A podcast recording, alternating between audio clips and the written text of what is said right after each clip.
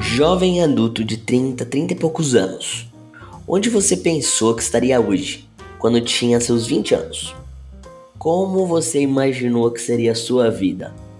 E pensando agora, ela tá como você imaginou antes?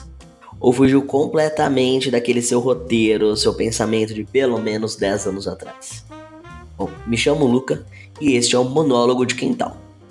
Por aqui a gente vai falar sobre as paranoias de quem hoje é um jovem adulto, de 30, 30 e poucos anos, nossos conflitos, nossas reflexões, nossas loucuras, nossa rotina, dia a dia e mais uma porção de aleatoriedade que vai rolando, a gente mal percebe e vai deixando a gente completamente maluco.